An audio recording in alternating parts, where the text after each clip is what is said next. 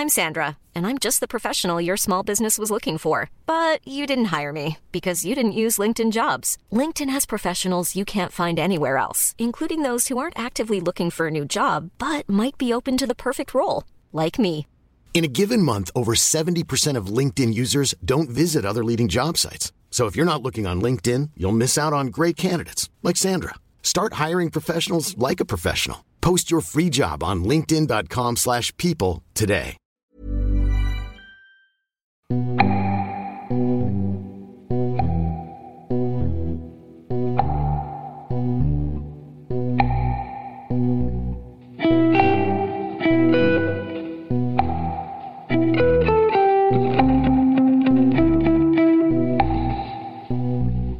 octobre 2017, sur la chaîne YouTube Copy Comique, un anonyme publie des vidéos mettant en évidence le vol de blagues de la part de nombreux humoristes.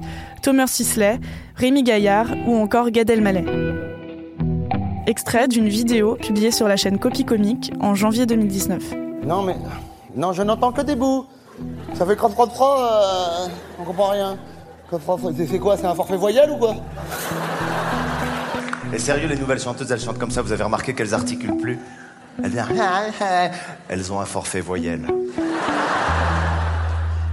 Réponse de Gad Elmaleh en avril 2019 sur Europe 1. On vous a reproché d'avoir piqué des vannes à des humoristes américains. Il y a des choses qu'on tournait sur Internet. Mais vous, comment vous voyez justement votre approche vis-à-vis de ça? Moi, j'ai commencé ma, ma carrière en, en 95 et j'ai commencé avec un, un sketch qui s'appelait La chèvre de Monsieur Seguin. C'est la première fois que j'ai fait rire en fait. C'était l'idée de la parodie. Eh bien, La chèvre de Monsieur Seguin, je ne sais plus qui l'a écrite. Alphonse Daudet. Voilà. Il vous Euh, a pas appelé, ça c'est sûr, pour vous dire. C'était mon regard. C'était mon regard. Il y a un truc important, c'est que mon métier d'humoriste, il, il ne se résume pas à une liste de blagues. Ce que je propose, qu'on propose, c'est un regard, c'est une vision du monde, Hmm. c'est un univers. c'est- D'accord, c'est c'est pas une phrase ci et là qu'on peut réutiliser dans un autre contexte. Ben, si c'était ça, il y aurait 4000 Jamel Debbouze, 2350 Florence Foresti et 300 000 Jerry Seinfeld, mais ça se résume pas vous à voulez ça. dire que c'est injuste euh, Un procès d'intention, on, on vous parle de plagiat, c'est injuste après tant d'années de métier? Je vais aller plus loin, c'est normal.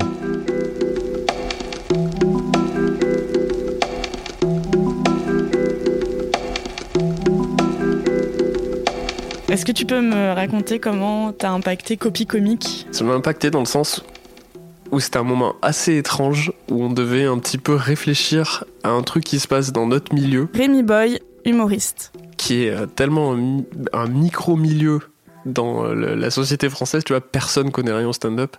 Et c'était un peu bizarre de voir le stand-up euh, à la télé, ou tu vois, sur envoyé spécial, ou des trucs comme ça, euh, juste par ce biais-là. De genre, il y a des gens qui ont volé des vannes, et il y a ce mec-là qui est un, mec masqué qui est en train de les débusquer, les mettre sur Internet. Et du coup, euh, ça fait que par exemple mes proches ou euh, des ou des gens ou ma famille ou des trucs comme ça qu'ils ont entendu parler du stand-up à, à Paris et du métier que je fais c'était que par ce biais-là et c'était super étrange de devoir non seulement se faire un avis sur Copy sais, parce que la première, enfin, toute la question qu'on s'est posée, c'est genre est-ce que c'est une bonne chose ou pas, parce que c'est un peu chelou comme euh, manière de faire, un truc comme ça, et il fallait vraiment qu'on décide, enfin, en tout cas dans mon cas, que je décide si j'étais euh, euh, plutôt pour ou contre, ou est-ce que je trouvais ça bien ou pas.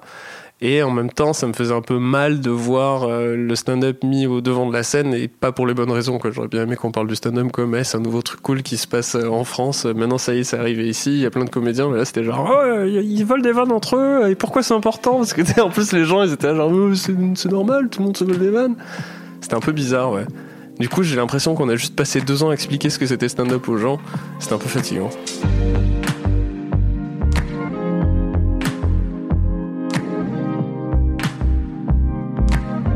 Au-delà des dénonciations, cette série de vidéos a mis sur l'avant de la scène cette question. Est-ce que le vol de blagues est une pratique courante? Tous les humoristes que j'ai interrogés ont leur avis. Euh, le vol de vanne que pointé du doigt Copy Comics, c'est quand même des cas de gens très très connus, tu vois.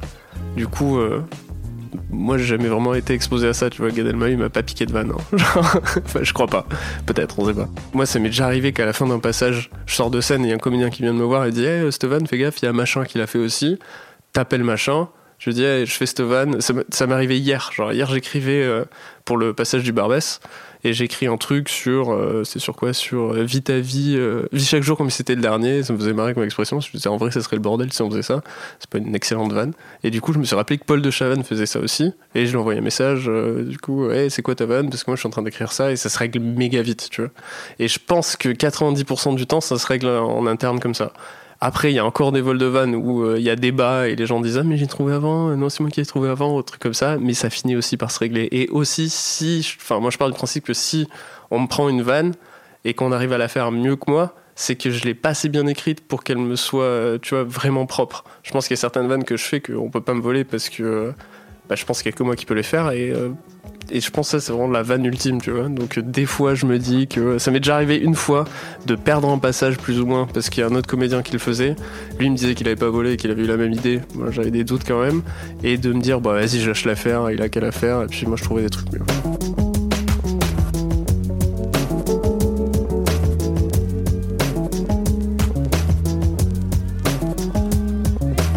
Est-ce que toi, tu as déjà été témoin direct euh, d'un vol de blagues Oui. Tania Dutel, humoriste. Mais ouais, c'est assez, c'est assez hallucinant euh, de, de voir. euh, Je sais qu'il y en a plein, on a toujours peur euh, d'avoir des trucs qui. Moi, à chaque fois que je regarde un spectacle sur Netflix, je suis en panique en me disant est-ce qu'il va y avoir un truc comme moi? Et, et, et en fait. La plupart des gens, ils s'en foutent, ils sont en mode bah non, c'est pas grave, personne ne le verra si j'ai volé une blague ou si y a un truc qui ressemble. En fait, c'est bizarre, le stand-up, on parle de nous à la base, donc je me dis pourquoi ils vont voler les. Enfin, on parle de nous ou de, nos opinions, donc je trouve ça bizarre d'aller voler les idées des gens. Quand j'ai commencé à faire du stand-up, euh, je, je voyais quand je regardais, je me suis pas inspirée, hein, mais quand je regardais les spectacles d'Amy Schumer, à chaque fois, je disais putain, mais on a ça en commun, on a ça en commun, on a ça en commun. Et justement, j'avais peur que les gens croient que je, je l'ai pris. Donc, par exemple, il y a des gens, à chaque fois, je leur envoyais des vidéos de moi. Et euh, par exemple, j'avais une vidéo, elle était sortie depuis un moment. Après, Amy Schumer a sorti un special sur Netflix où il y avait une blague similaire et j'étais en panique. Après, j'ai dit non, mais en fait, c'est bon parce que la vidéo était déjà sortie. Donc, euh, les gens vont savoir que j'ai pas du tout volé. Mais du coup, des fois, il y a des trucs où j'envoie à quelqu'un euh, mon texte et une vidéo en me disant est-ce que tu trouves que ça ressemble? Parce que même des fois, je me fais des montagnes alors qu'en vrai, ça ressemble pas. Alex Nguyen, professeur de stand-up et humoriste. Est-ce que c'est euh, une problématique euh, dont, les élèves, dont tes élèves te parlent, le vol de blagues? Oui, des fois les gens m'en parlent et ils n'ont pas encore écrit une seule blague. Donc euh, bien sûr que c'est un réel problème, mais après, euh, au niveau des gens qui démarrent, il n'y a pas d'enjeu financier à ce point, qui peuvent pas s'arranger de... en, en individualité. Quoi. Moi je vais à mon cours, comme il y a 5 ans, il y a beaucoup d'élèves, les blagues je les ai toutes déjà entendues une fois. C'est que les gens ils pensent qu'ils sortent la blague de l'année, mais toutes les blagues ont déjà été faites. Charles Soignon, productrice et humoriste. Ouais, en fait, c'est pas des vols à proprement parler. Des fois, c'est juste bah, quelqu'un qui, qui répète un- une blague qu'il a entendue dans un, un show stand-up. Tu vois que c'est pas forcément un vol. En tout cas, tu vas voir la personne avant de l'accuser de voleur. Tu lui dis euh, Est-ce que tu es au courant que ça appartient à Dave Chappelle? Euh, après la personne fait ah ouais sérieux? Oh merde ouais, j'ai dû l'entendre effectivement ou alors t'as le ah bon bah euh, il faut que je vérifie quelqu'un qui dit il faut que je vérifie t'es là Hum, on va te suivre à la trace toi parce qu'à mon avis ou, ou alors t'as la personne qui fait ouais je m'en bats les couilles T'en as déjà croisé? Mais oui, euh, oui. je vais pas dire de nom, je pense qu'on le connaît. Euh, il s'en bat les couilles, il nous a dit d'aller tous nous faire en. il a dit ça avec une perruque. Donc vraiment, il s'est dés- dissocié du stand-up. hein. C'est quelque chose, la triche, qui est quelque chose qui existe dans tous les domaines. Cette référence, qui vous semble peut-être énigmatique, est très probablement liée à cet extrait de vidéo posté en février 2019 par Gad Elmaleh, alors grimé en son personnage chouchou. On va les cacher sur table. Le plagiat. Alors, euh, s'il y a une personne au monde qui doit s'insurger, se réclamer qu'on a plagié, c'est chouchou. Il a pris ma manière de parler, ma manière de bouger, ma manière de réfléchir, de m'exercer, de me mouvoir. Il est. Quelque part, eux aussi leur cœur est sain. Alors ce soir, on va leur dire qu'ils aillent tous se faire bien cajoler. Et t'as déjà volé une blague, toi, à tes débuts? Ouais, j'ai déjà volé une blague à mes débuts. C'est la première fois que je le dis avec plaisir en plus. Ça a duré deux semaines. Je me suis senti tellement mal de l'avoir volé que j'ai arrêté de la faire. J'étais, ah, c'est pas bien et tout. Euh, mais c'est pas vraiment. En fait, vraiment, non. C'est, une situation drôle que j'ai vue dans How I Met Your Mother et qui m'a fait vraiment beaucoup rire, qui est un truc sur le shopping. Où je... En plus, tout le monde regarde How I Met Your Mother. Ouais, mais comme tout le monde. Enfin, il y a, plein de blagues qui ont été volées dans Copy Comic là qu'on voit. Et tu fais, bah oui, c'est vrai, je l'avais déjà vu. Enfin, moi qui suis faire du stand-up et je l'ai pas reconnu parce qu'elle était mal vendue ou qu'elle était déformée parce qu'on est des bons tricheurs. Alors moi c'était pas un truc de, de bon, j'ai même pas j'ai même pas pensé au vol. J'étais en mode ah je m'inspire de. Mais en fait très vite je me suis rendu compte que ça marchait fort et que la situation marchait fort et que c'est pas moi qui l'avais trouvé cette situation. Donc j'étais là non je peux pas garder cette blague tu vois. La situation comique m'appartient pas. Et ne serait-ce que ça j'étais là alors que c'est pas du tout dans le même contexte. C'est tu vois mais j'étais là nah, c'est du vol hein. Et donc euh, j'ai arrêté. Ouais, mais c'était la seule et après j'ai appris il y a pas longtemps, ça m'a fait mal parce que j'ai regardé une vieille vidéo YouTube de potes à moi qui font un truc de Chéri tu perds. Donc euh, Pierre Cross et. Et, euh, et ils font une vanne dans le Chéri tu perds. Pardon, ils ont une liste de vannes qu'ils ont trouvées sur internet et dont une vanne que j'ai faite mais qu'une pote m'avait passée à l'époque. Et je fais et cette personne avait été accusée plein de fois de faire du copy comique quoi, de voler. Et 10, 8 ans après, je me rends compte qu'effectivement, elle m'a même donné à moi une vanne volée. Moi, j'étais là, oh, moi, ça va, on m'a jamais donné de vanne volée. Et en fait, si. C'est-à-dire donner une vanne une... Bah, C'est-à-dire qu'elle a trouvé une vanne ailleurs et elle a fait genre, attends, j'ai une bonne vanne pour toi. T'es là, mais vraiment, si vous voulez voler, donnez pas aux autres en plus, bande de bâtards. T'as d'autres déclarations à faire sur le vol Non, c'est bon, j'ai tout dit. j'ai tout dit, mais franchement, elle me fait rire cette histoire parce que c'était, j'avais un an que je faisais des blagues et que je trouve ça mignon. C'est comme quand j'avais 6 ans et que j'ai volé une balle rebondissante. À peine on est sorti du magasin, je dis à ma mère, j'ai volé une balle. tu vois, c'est vraiment mon caractère. C'est, Tu l'as rendu ou pas? Je l'ai rendu, bah ouais. Je me suis pris une gifle et on l'a rendu.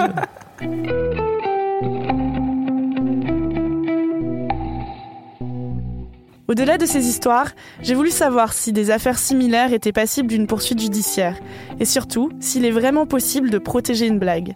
Pour ce faire, j'ai interviewé Clara Benyamin, avocate spécialisée en propriété intellectuelle, également à l'origine du podcast Besoin de rien, envie de droit. On dit qu'une idée est de libre parcours. Comment on peut prouver qu'on est à l'origine d'une blague? Alors, le principe, c'est que donc cette phrase qui dit les idées sont de libre parcours, c'est une phrase qui signifie que euh, une simple idée qui n'a pas été mise en forme, qui n'a pas été mise en œuvre et mise en forme, qui n'a pas été euh, réalisée, que cette simple idée n'est pas protégeable. Par exemple, euh, c'est une blague sur un mec qui court et qui tombe et qui se fait mal, c'est pas protégeable, ok? Ce qui peut être protégeable, ça va être le fait d'avoir fait une représentation, d'être monté sur scène ou bien d'avoir fait un tweet ou quelque chose, donc d'avoir mis en forme cette blague-là. Et il y a quand même une petite subtilité là-dedans, c'est qu'on considère qu'une création est, euh, est protégeable à partir du moment où elle est originale. L'originalité, c'est une notion un peu tarte à la crème, c'est l'empreinte de la personnalité de l'auteur. En gros, on peut quand même se dire qu'il faut que ton truc soit pas complètement, complètement, complètement banal et déjà vu. Est-ce qu'en théorie, il serait possible pour un humoriste d'attaquer un autre pour vol de blague Et est-ce que tu penses qu'il serait pris au sérieux? En théorie, oui. C'est-à-dire que c'est ce qu'on se dit un peu depuis tout à l'heure. À partir du moment où tu arrives à prouver que ta blague, elle est originale, Enfin, tu démontres que ta blague elle est originale. Tu arrives à prouver que c'est bien la tienne, que c'est bien toi qui l'as dit, que c'était à tel moment. Donc tu vois, ça remonte à avant que la blague du potentiel copieur soit prononcée. Parce qu'il faut aussi prouver ce qu'on appelle l'antériorité. Donc que tu étais là avant. À partir du moment où tu arrives à réunir ces éléments, pourquoi pas en vrai? Il n'y a pas de moi, ça me choquerait pas. Moi, je prendrais le dossier en plus parce que euh, il y a une création intellectuelle. Il n'y a pas de doute là-dessus. Donc, à partir du moment où tu arrives à rassembler les éléments qu'on a déjà mentionnés, oui, pour moi, tu peux attaquer quelqu'un pour vol de blague. Et pour moi, oui, ça pourrait être pris au sérieux. Même si c'est un humoriste? même si c'est un humoriste. Et j'insiste sur le fait que il faut que ce soit quelque chose d'un petit peu élaboré et quelque chose qu'on n'a pas déjà entendu 200 fois. Par exemple, je, je pense pas que tu puisses poursuivre quelqu'un parce qu'il a fait une blague de Toto euh, et que toi aussi, enfin, il a fait une blague sur Toto qui va à l'école et toi aussi, tu avais fait une blague sur Toto qui va à l'école. Tu vois, il, faut démontrer quand même qu'il y a une création intellectuelle. Est-ce qu'un cas de vol de blague a déjà été jugé? Alors, figure-toi que du coup, j'ai dû faire cette recherche, merci. Euh, L'idée, c'est qu'il n'y a pas de vol de blague qui a été jugé et condamné en France. de ce que j'ai pu trouver, il n'y a même pas de, de, cas qui a été soumis à l'appréciation des tribunaux. La seule trace que j'ai trouvée, c'est Twitter qui a accepté de supprimer des tweets qui étaient des blagues en disant euh, on accepte de, de, supprimer ces tweets sur le fondement du droit d'auteur. Ok, bah, merci beaucoup.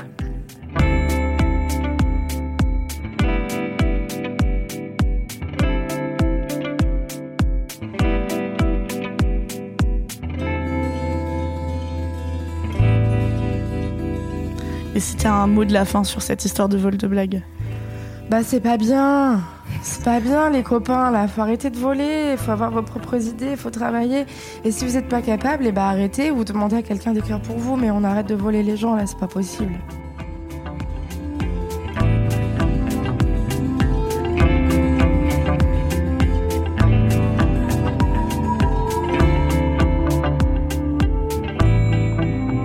Bande de rigolos, c'est une série signée Anouk Perry et Louise Petrouchka pour Programme B, qui, comme vous le savez, est un podcast de binge audio préparé par Lauren Bess. Abonnez-vous sur votre appli de podcast préféré pour ne manquer aucun de nos épisodes, Facebook et Twitter pour nous parler. Pour aller encore plus loin sur le sujet de notre rapport à l'humour, je vous invite par ailleurs à écouter le dernier épisode en date de Parler comme jamais de ma camarade Laïlia Véron, dans laquelle elle reçoit Guillaume Meurice pour évoquer la perception de l'humour comme étant une sous-langue. Quant à nous, on se retrouve dès demain pour un nouvel épisode.